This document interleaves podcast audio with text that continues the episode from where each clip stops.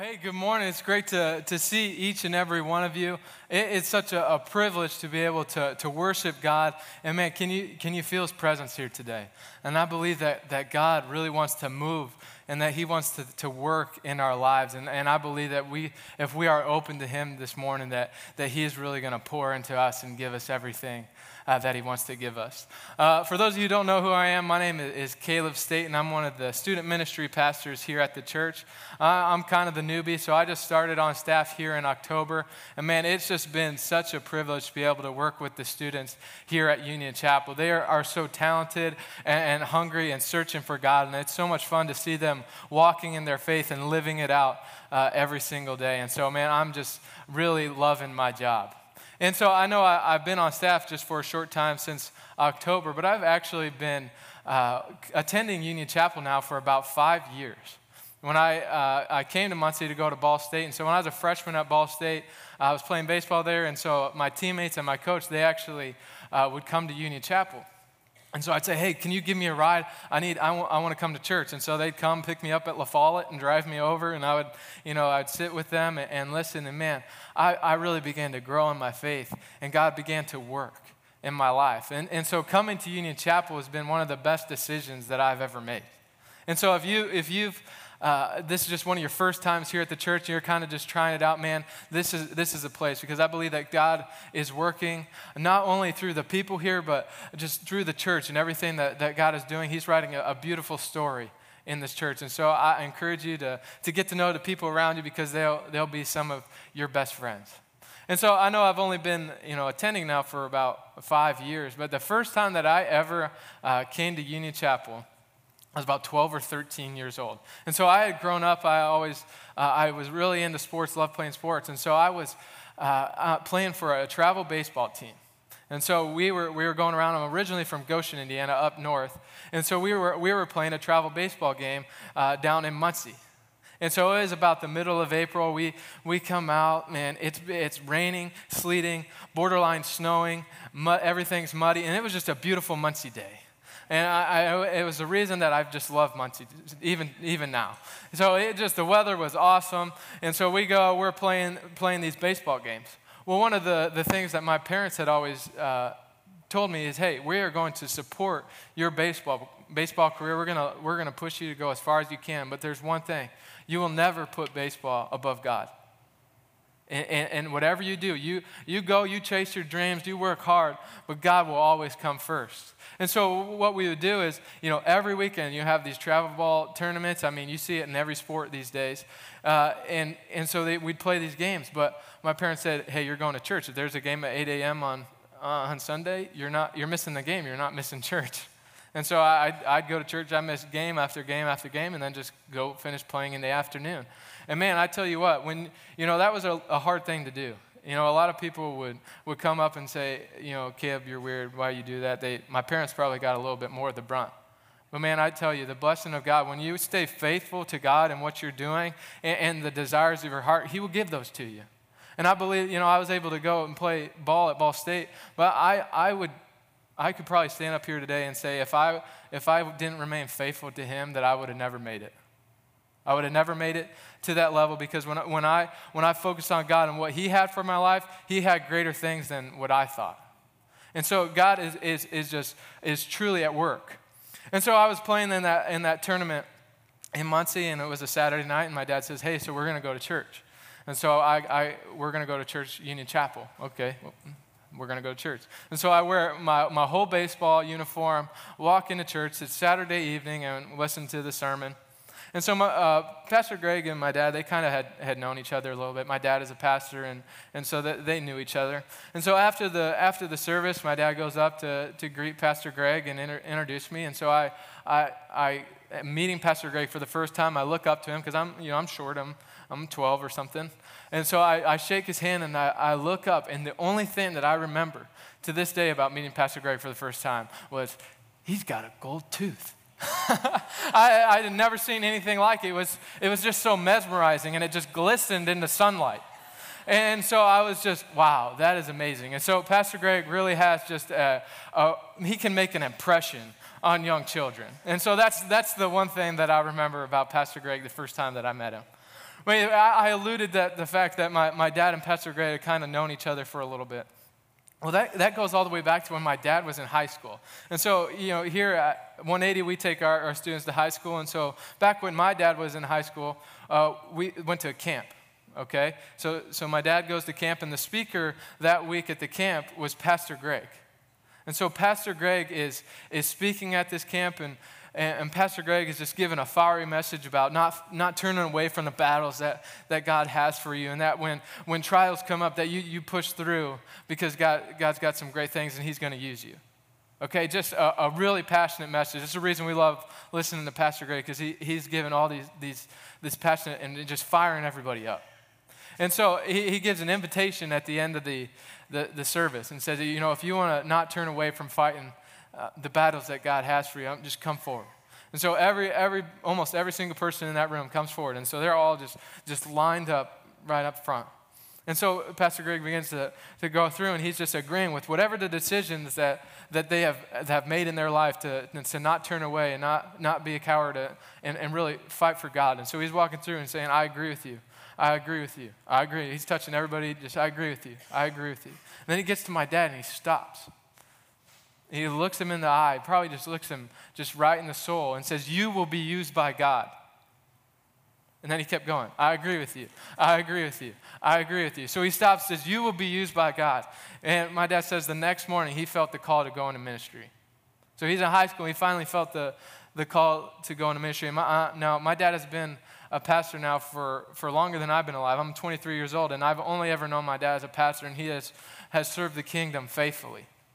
And so, fast, flash forward to when I was in high school and I'm at summer camp.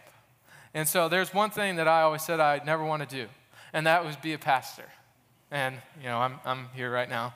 And so I said, I'll never want to be a pastor because I, I just thought it looked awful. I saw all the things that it just didn't look like a fun job.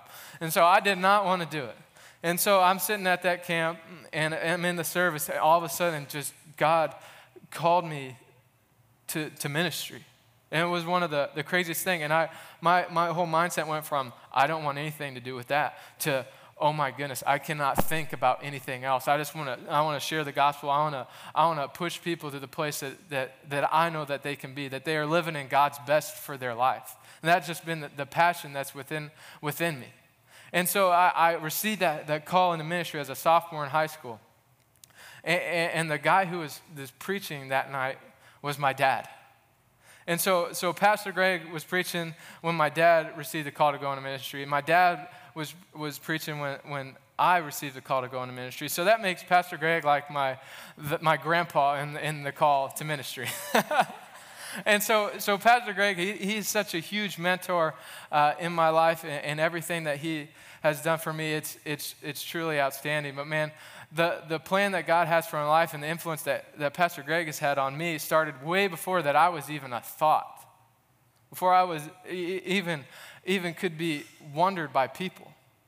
And so, I, as I stand up here today, I can't help but think that God's got a plan, and that God's up to something, and that God is doing something, and that God wants to write the stories for you in your life because I believe that the stories that God has for you in your life are not just stories that, that happen while eh, during your lifetime, but I believe that the, the God orchestrates everything so that He can write a story that goes from generation to generation to generation, and it absolutely affects every single family member. Because I believe that that, that story that I just told is probably not the end of that story. I bet there's going to be people that, that continue to go and continue to go, and I, farther than I could ever see down the line, because because I want to live faithfully. And I want to live faithfully to what God has for me. And so I believe that God has a, a story in each and every one of your life. And, I, and that as today, as we're, as we're kind of diving into what God has for us, I pray that we would begin to see how God has worked in our life and everything that He has for us. And so today we're, we're kicking off our series, Then Sings My Soul, and we're going to really be uh, discovering and diving into the truth of Scripture and, and how they are conveyed uh, through hymns. And so the hymn that I want to uh, look at today is the hymn, Come Thou Fount of Every Blessing. And so, just to give a little bit of background on this hymn, this hymn was written uh, by a British Baptist hymn writer, Robert Robinson, in 1757. And so, that's just a few years before Glenn Greiner started here at Union Chapel. All right? So, Robinson, he, he had a rough life growing up. He was, when he was 18 years old, his, his dad died, and he really turned to, to alcohol and gambling. He became angry and bitter uh, in everything that, that he was doing. And so he really started walking away from God. And so one day he's walking away from God, and then he finally realizes, man, this is not so cool. I, don't, I don't like where I'm at. And so he decides to go to a service okay? And so he goes to a service. He must have been in a really desperate place.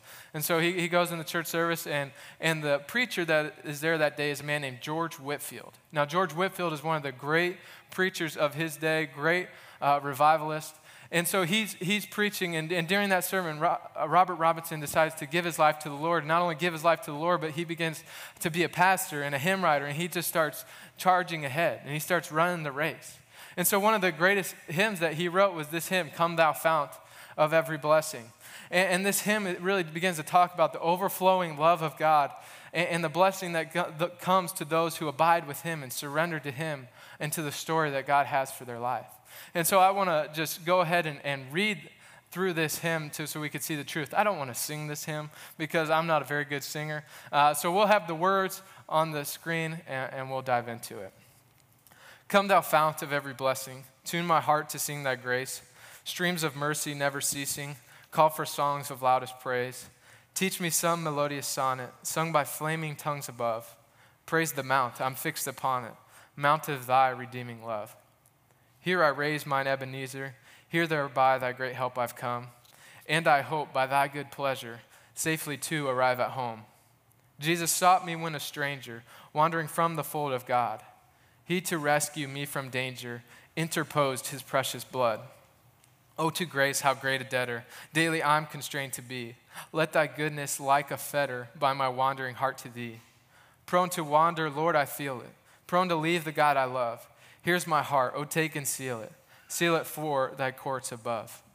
God, I pray that as we dive into your truth, I pray that your truth would get into our hearts. God, I want to pray for, for each and every one of these people in here, those who are looking for healing, I pray that they would be healed. Those who need peace, I pray that, they, that you would give them peace. God, I pray that we would be expectant of your, of your movement, expectant of your spirit to mold us, to change us into the people that you want. And I pray that we would, would run the race that you have planned for us. We love you so much. In Jesus' name, amen.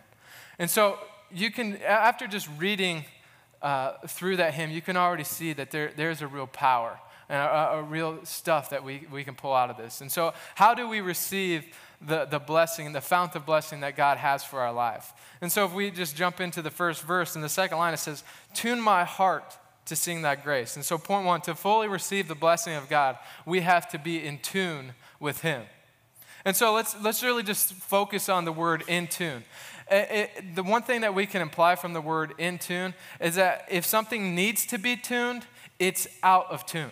And so when he's saying, Tune my heart to sing thy grace, we know that our hearts are naturally out of tune with God. And, and so sin is the thing from, from the very beginning in Genesis. Sin is what took us out of tune with God. And so we have to understand that what, what's the sin in my life that's making me out of tune? Sometimes people put us out of tune with God. If you put, if you put bad people, out of tune people around you, you are going to be out of tune. And sometimes just life in general and, and every different circumstance is going to put you out of tune. The natural state of our hearts is to be out of tune with God. It's, it's the sad reality. No matter, no matter how hard we're going to try to, to, to try to be, do good and be right, it, it's never going to reach the, the full tune of God. It, it's, it's, it's a sad thing. And so, what we got to realize so we can understand that our hearts are just naturally going to be out of tune with God. Every single person is in the same boat. But the, the other thing that we can imply from tuning an, an instrument is that it's like an action. And so we have uh, the band that comes up and they'll grab their guitars and they'll, they'll tune it. If you don't tune the guitar, it's going to stay the way that it is. And you have to exert the, the action of tuning to make it, to make it sound good. And so when we eh, say, saying, tune my heart, we have to put the action uh, uh of tuning our heart. So let me just uh, put this into a little bit of perspective how we can tune our hearts. So I've been married for almost two years, coming the end of July. And I know that's, uh, I've been married for almost two years. And so that's not a long time to most people, uh, but I'm beginning to, to learn a little bit about marriage. And, and the biggest struggle for me, I'll just be honest, is uh, staying in tune with my wife. And so what, what happens is I go through these, these days where, you know, me and Rachel, we're feeling, feeling real good. We're, we're together. We're in tune. And then there's a, a few days where life's hard. life, life gets tough. And then there's a few days when it, when it gets better. And so we, I start going through this, this ins and outs of in tune, out of tune, in tune, out of tune. And so it's not really fun to be out of tune with your spouse. And so, uh, you know, the, being the great husband that I am, I decided, okay, you know, if I'm out of tune with my wife, I got to fix that because guys got to fix everything. And so I, I say, okay, I'm going to go um, get my wife some flowers. I'm going to stop at Payless on the way home. I'm going to get some flowers, and she's going to just love it. So I, I go in and bring the flowers. Or maybe other days I decide, hey, I'm going to, to take her on a date. You know, just surprise her, hey, honey, we're going to go out uh, to dinner. Maybe to go clean the house. Whatever it is, it, you think, okay, those are things that are going to help us be in tune. And so you think, oh, if I do this, I should be good for at least three days. like I'll be, you know, if I do this action, I'm set for a few times we're going to be in tune, and then three days later I can try something else, and then we're just going to live through this life of, uh, of, of I'm just going to stay in tune because of what I do. But the sad reality that I, I figure out is I, I do these nice things. That doesn't necessarily mean that we're in tune because, you know, hours later, you could still feel out of tune. It's not about what you're, you're doing uh, for your spouse that makes you in tune. The way that you stay in tune, and, and the way that I'm figuring out, is it, it becomes with total being with your wife or with your spouse. And so, what that means, it's not a 24 7 presence. Like, you're not, you don't have to be joined at the hip and do every single thing together. What that means is every single thought and every single action that I have, I'm thinking about her.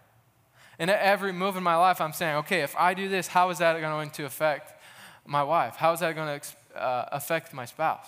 And so you start to begin to think about her and every single thing that, that I'm doing. The crazy thing that happens is we begin to be in tune in every single thing. And then it doesn't even matter that I bring flowers. Uh, that's not the thing that makes me in tune. The thing that, that makes us in tune is how I think and how my actions will affect her. And so it's the same thing with God. If we want our hearts to be in tune with God in everything that we do, we have to have absolute being with Him. I think for so many people, we come to church on Sunday and think, oh, I'm just going to get fired up. Music, music's great. You know, I can really feel the presence of God in this place. And so I, I get fired up at church. And then I go, go through the, the week, and then I get to Thursday or Friday, and I'm just on a steady decline. And I just think, okay, it's, it's Friday, but at least I know Sunday's coming. And so then I get back to, to church on Sunday, and I get fired back up. And then I'm just on a steady decline. And it's that, that being in tune, out of tune, in tune, out of tune. Or maybe you have done your, your time alone with God and you're thinking about Him and you're praying about Him in the morning, but then you go the rest of the day and you're not really thinking about Him and your life really is not reflecting Him and the decisions that you're making aren't, aren't with Him in mind. And then you lay down at the, uh, on your bed at the end of the day and you think, man, God, I don't even think I, I thought about you at all.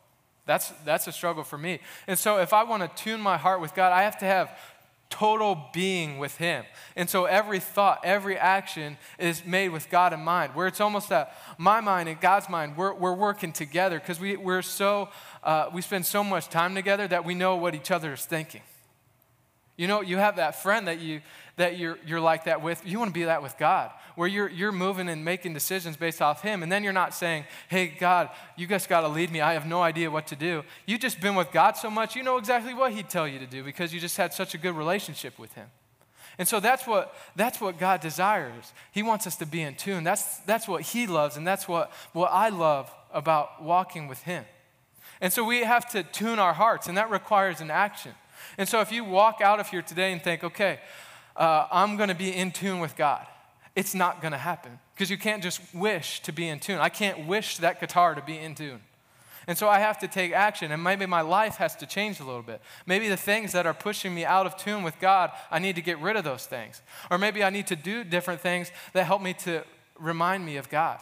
I know for me, it's struggling to do my time alone with God and then thinking about Him throughout the day. It's not that I don't love God, it's just life sometimes I get so focused on what's going on in front of me. And so what I do is I'd set an alarm on my phone, tune my heart. And so every hour I'd get a reminder to think about God. And so that way I'm training my mind to think about Him. And so I, I began to walk that way. And so my, my heart is, is, is getting to total being with God. And it is the life that God has for you. And He wants you to experience that in, in every single thing. So we got to tune our hearts to God. The second, uh, so we go through the, this hymn, and then we get to the second verse, and it begins with, Here I raise mine Ebenezer. And so I know that doesn't make any sense. And the first thing I think about is Ebenezer Scrooge. And so I, I, I want to give a little bit of perspective. And so to jump, to figure it out, let's jump into the scripture. We're going to be in 1 Samuel uh, chapter 7, starting in verse 7. So, as our, our custom is at Union Chapel to stand uh, as we read scripture, uh, and the words will be on the screen as you can follow along.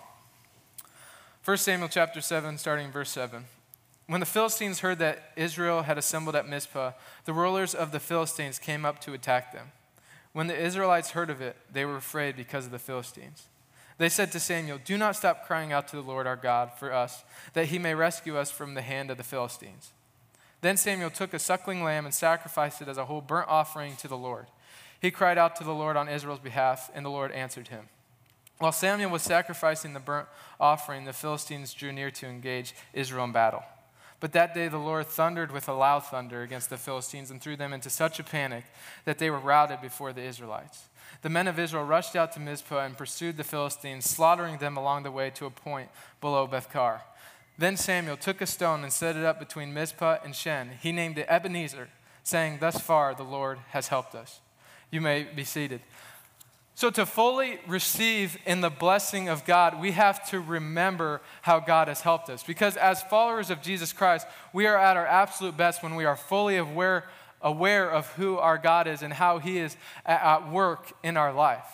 And because when we remember what God has done in our life, we, can, we live with so much more thankfulness. So, I just want you to think back to like one, a, a trial in your life, something that you went through that you'd say, man, you know, I'm glad I went through that, but I never want to do that again. And so you, you face the trial. Maybe it's a bad week, maybe uh, a broken relationship. But you get to the end and that relationship is, is better or that week is done. And then you're about two days after that trial. Think about your perspective in that moment. You're thinking, wow, I, I can remember what I was just through. And so anything that comes up, all these little things in life that really try to throw me off or get me out of tune with God, it doesn't really matter. Because I know what I just came, came through and I know what God has just done to help me in my life. It, it's, a, it's an awesome thing. Right after those trials, man, it's such, such a time of good blessing. But then what happens is we will go a couple weeks out, or a month later, or a year later, and then all of a sudden we kind of begin to lose perspective of the trial that we were just in. And so then we begin to get angry or bitter, or we, we get mad more easy, and relationships begin to get broken again. And because as we get away from God, the natural state of our hearts is to forget what God has done in our life. And so that's what Samuel's doing in this passage. He says, Hey, look, the whole Philistine army was, was just destroyed. And um, for me, I'm thinking, man, if I saw God destroy a whole army in front of me, I'd remember that forever. but throughout the whole scripture, we can look, and it's just a pattern of God doing amazing things and then us forgetting. And so I, it's not just people in the Bible that are doing that. That's just the condition of our human hearts. It's we are going to forget what God has done in our life. And so we got to remember what God has done. And so that's why, why Samuel takes a stone. And so he takes a stone, he sets it up. So every time I go past that stone, I look at the stone. And, and instead of just looking at a stone and saying, well, that's a nice rock, it points us back to God and says, hey, remember what God has done in our life. And so, if we want to be people that can maintain that perspective and, and understand what God has done in our life, we have to set up our own Ebenezer's in our life. I remember uh, back when I was about 10 years old, I was playing in a Little League baseball game, you know, a very meaningless Little League baseball game. And so I, I'm catching in the game, and, and, and I'm growing, I'm young, and I think I was just going through some, some growing pains, but my knees began to hurt so bad just from catching. I was doing a lot of catching, I, I'm, it's hot, I'm tired. I'm just sick of it. I'm ready to be done. and so I walk, at the end of the inning, I go in the dugout, I just sit down. And I, am sitting there and, you know, borderline tears because I, life is just so hard when you're 10. And, and so my, my coach, he, I say, I can't do it. And I'm like crying. I, I'm doing my best. And so I, my coach gets down and he goes, Caleb, can you give me one more at bat? Like very intense, like it's a little league game. But he's like, can you give me one more at bat? no, I can't do it. My knees hurt. Caleb, can you just give me one more at bat? You're the first guy up okay, I can. And so I just kind of go out there, and I was really chubby back then, so I just go out there and, and I just stand up there, and I'm thinking, I'm striking out because my life's so hard, I can't do this. and so I just, I, I stand up there, I'm getting ready to hit. Pitch comes in, I hit it, and I hit it really good. It felt so good, and it just starts flying. And it's going, and it just goes over the fence and keeps flying. And instantly I was healed from my knees. And so I, I start running around the I start running around the bases, dude. I was flying. I got home, dude. My whole demeanor changed. I finished the game. It was it was absolutely amazing. My knees didn't hurt any time after that. Isn't it crazy what a home run can do when you're 10? Uh, and so we, what we did, my dad grabbed that home run ball and we took it, took it home. We wrote on it. It was one of my first home runs that I ever hit. And we put it on my dresser, and my, my dad wrote the word perseverance on it. And so I had this perseverance home run ball that sits on, sits on my dresser. And so throughout middle school and high school, every morning I'd get up, I'd see that perseverance ball, and I would remember what God had done in my life because God was teaching me a lesson when I was 10 years old that whenever there's a trial, you, you got to persevere through it because the blessing might just be on the other side. And if we can just be people who persevere through that, God, God's got good stuff in store for us. And so I, I, I, learned my lesson in perseverance when I was 10 years old. And, and I don't have to keep learning about perseverance in my life because I know what it means to persevere. But man, if I don't think if I set up that baseball and I looked at it every single morning, I would have forgot what God had done in my life. I mean, it's a Little League game. Nobody really remembers few, many of their Little League games. And so, uh, God ha- did that, and I learned what it meant to persevere. Instead of, uh, luckily, I don't have to go every three months with God trying to teach me how to persevere. Because God's going to teach you something, and you're just going to have to keep relearning it if you don't remember what God has done in our life.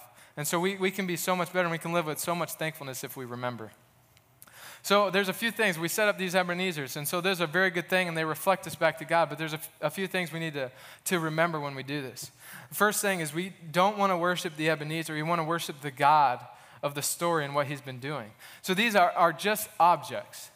Okay, these can be places, things, buildings, road signs, people, books, journals, whatever, whatever it takes for you to remember what God has done in your life, that's what you need to do to set up. And so we have these objects that are out there, and what they're doing is they're reflecting us, reflecting God and what He's done and allowing us to remember. But what happens is people begin to just be to look at the object and see what it is, and it, it, they begin to just look at the object and not remember what God has done in our life. I heard a, a story about a church, a very fruitful church, and they were growing. And so they, they, they want to try to stay modern and, and they wanted to redo their sanctuary. Their sanctuary had red carpet, red pews, everything was red. It was just, uh, uh, everything was red. It was really ugly. And so I, they, they were going in, they decided, okay, we are going to redo the sanctuary. And so they redo it, make it look really modern, and it, it just looks so nice. But what happened is, is people began to get really upset that they were redoing the sanctuary so, so upset that they left the church. And you're thinking, it's a sanctuary. The church didn't, didn't move. The people are the same. We're just trying to stay updated on, on our facilities because we want to continue to be fruitful and reaching more generations. But the, the, the, people got so upset, and here's why I think they got upset, is because they remember being in that sanctuary and they remember the wedding that they had, or they remember the funeral that they had to sit through, or they remember how God had touched their life and poured out love for them or how they, how they got out of the addiction that had consumed them for most of their life. All these different things that happen in the sanctuary because God moves. Uh, God moves when his people get together. And so these things that happened in that room. And what, what these, these people probably looked whenever they saw the red carpet and they were in that room, they remembered what God had done in their life. But then all of a sudden, the room was changed. And what they, what they kind of thought was, oh no, this has changed. My whole, my whole life has changed. But the reality is the, the, the Ebenezer changed, not the, the God of the story. He didn't change. And so when we're setting up Ebenezer's, we got to really be uh, cognizant not to worship the object. Because here's the thing about stuff, is it all gets destroyed. It won't last forever. Whatever Ebenezer that you're going to set up to remember what God's done in your life, it, it could get destroyed. That home run ball could be gone. Somebody could steal it. But listen, if, if, the, if the Ebenezer is destroyed, it doesn't mean God is. We just got to find something else to remember who He is because we want to worship God, not stuff. And so that's one thing that we got to remember. The other thing is, it's so important to remember what God has done in our life, but we must not think that God is done in our life. One day I was uh, meeting with a mentor, and, I, and I, was, I was really growing. This was about last year, and, and God was really working in my, li- in my life. And so I, be, I was in Farmland, Indiana. And so that's how you know you're in Indiana because there's a town called Farmland. And so I'm, I'm driving home from Farmland, and instead of just going straight, straight home, I decided, you know, God's really working. I just like taking a drive through the country and, and just praying. How many, many of us probably do that? And so I'm driving through the country, taking the long way home. I actually have no idea where I'm driving. Uh, I'll figure I'll drive until I want to be done, and then I'll GPS my way back home. And so I just drive through the country, and uh, all of a sudden I just feel God just saying, you know, let's just just stop at a church. And so I decided, okay, if I'm driving through the country and the next church that I see, I'm just going to stop and, and I'll just pray and be there and for the rest of the afternoon. And so I'm driving, and all of a sudden I hit the town DeSoto, Indiana. Never heard of it, didn't know it existed. It's a very small town. I know many of you probably live there, uh, but I'm not hating on it. I actually love DeSoto, but it's, it's in the middle of nowhere. And so I'm just driving through DeSoto, and all of a sudden I see a church. So I pull over in the church. It's a great time. I'm praying with God. He's really working in me, and then I go home. Well, I decide, well, that place is kind of out in the middle of nowhere. It's very peaceful out in the country, summer day. I'm going to go back out there because I, I just love spending time with God and getting to know Him. So I go back out to this place, and I'm, I'm praying, God, I pray that you just give me more of your love in my life. More of your love. And so as I'm just sitting there in silence and, and just hanging out with God, he begins to, I begin to get memories of, of, of God and uh, of my dad, actually. Memories of my dad and how he had loved me in, in my life. And it was so cool and touching. And then God, God goes, You know, look how much your dad has loved you. How much more do I love you? And it was just like, it just came down on me. And I just lost it. I began to cry. And I'm not a crier, I'm not an emotional guy. But that, I mean, that was probably the last time I cried. But it was so crazy what God did. And, and God was really working. So I'm driving home and I decide, you know, I'm going to call my dad and just say, hey, dad, thank you for everything that you've done in my life and the example that you have done because God ha- has just poured out more love on my life through you being faithful as my dad. And so I, I call him and I tell him that, really great conversation. And he goes, Where were you at? I said, DeSoto, Indiana. Nobody's ever heard of it. And, he goes, I've been there. He, I said, Really? You've been there? He goes, Yeah, I was at a church service there, and this was, you know, right after I was in college, right before I, uh, I met your mom. And when I was at that, that service, I felt called to go up to the altar. And at the altar, I would, I would begin to pray for, for your mom. We, we weren't dating or anything. And he goes, shortly after I prayed for your mom at the, at the altar there, we began to date, got engaged. In a year to the day that my dad went to the altar, my parents got married a year to the day.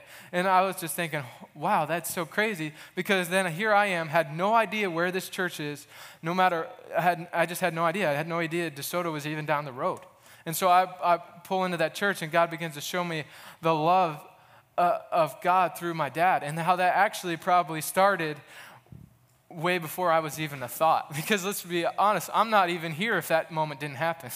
if my parents don't meet and get married, I'm, I mean, I'm, I'm history. And so I, I'm so thankful, and God brought me back to that place to, to show me more of His love and see how He's been taking care of my family for generation to generation. And so that's a sweet story. It's a sweet story to have in my life. And so, what, what we're prone to do is I'm remember that story because every time I go to DeSoto, I remember what God has done in my life. But what I got to realize is that's a great story, but I don't think God is done in my life. I don't think that story is done. I think God's got something greater. I believe that the generations that follow will, will, will have another part of that story. And, and God is go, so good. And I think so many times we, we look at these Ebenezer's, that's great, but listen, we remember because we want to see what God is going to do in the future. Our hope in, in us remembering what God's done in the past gives us the faith to step out and see what God is going to do in our life. One of the, the greatest uh, prayers that I have is that God would give me new stories. And if you want God to give you new and great stories in your life, you can't just focus on the ones in the past. You look to them for faith, and then you walk, walk forward. It, it, it's so cool. So we, we don't get stuck on the old Ebenezer's. The last thing uh, that we need to, need to do to receive in the, the blessing of God is we got to surrender. So the, the hymn says, Take my heart, Lord, take and seal it. And so God wants to, to write a story. And so many of us in here are writing a story. We got our pen out and we're just writing along. And what we need to do is we need to let go of the pen. Let it go and let God start writing our story. Because whenever we try to write, it, it turns out, eh, whatever. But when we give it to God, man, He blows our minds. It's so cool. And so I was highlighting the, the writer of this hymn, Robert Robinson, at the beginning of the, the message. Well, he had a tough life. He turned to God. But unfortunately, at the end of his life, he, he walked away from God. And so here's a guy that writes Prone to wander, Lord, I feel it, prone to leave the God I love. He understood the condition in his life, yet he too walked away. It, it, it's very sad. But one day he was in a, a stagecoach and he's riding, so it's him and, a, and another lady. And so the, the lady in there, she's, she doesn't know who he is, and she, she begins to sing and quote the hymn, Come Thou Fount of Every Blessing. And so you could probably just feel him in the stagecoach going, I can't believe this is happening. like he, he knows that hymn. He wrote the hymn, and she's singing to him. And he, he looks at her and, and he says, Ma'am, I'm the poor, unhappy man who wrote that hymn many years ago, and I would give a thousand worlds, if I had them, to enjoy the feelings that I had then. So he's kind of just stopping her, say, Listen, I've heard the hymn. I know the hymn. You know, it would be nice if I could go back then. I don't like where I'm at. She looks at him and she, instead of just falling down, she probably gets a little more bold and says, Sir, the streams of mercy are still flowing. The streams of mercy are still flowing. Here's Robert Robinson wrote this great hymn, and, and he felt like he had wandered too far. But listen, here's the deal. If we surrender to God wherever you're at, you think you're so far away, God wants to pour out more blessing on your life. The, the, you could think you're in the deepest despair. Oh, I'm the only person that couldn't receive in the blessing of God. The moment you surrender, God will pour out blessing in your life. You want to know why? Because He absolutely loves you. He's crazy about you, and He wants to give you everything. And it's not because of anything that you did, just because He loves you, just because He's a good dad. That's what God has for you. And all we got to do is surrender to Him. And so, what would it look like if, as a church, we began to, to tune our hearts to God? to, to be like His. If we, we remember what God had done in the past and then we, we look forward to the future and we begin to surrender, man, we will receive the blessing of God in our life. And I believe that your life will blow up, and then when we're all together, this church would take off. God's got something so great in store for you, and He wants to pour out the fount of blessing in your life. Let's pray. God, I just want to thank you so much for today. God, I want to thank you for just pouring out love. I pray that your love would fill this place. I pray that your presence would, would continue to touch us and speak to us long after this, this service is done.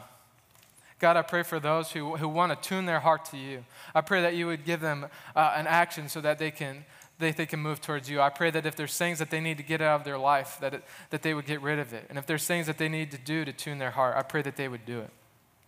God, I want to pray that, that we would be a people who remember the faithfulness that you've, you've shown us.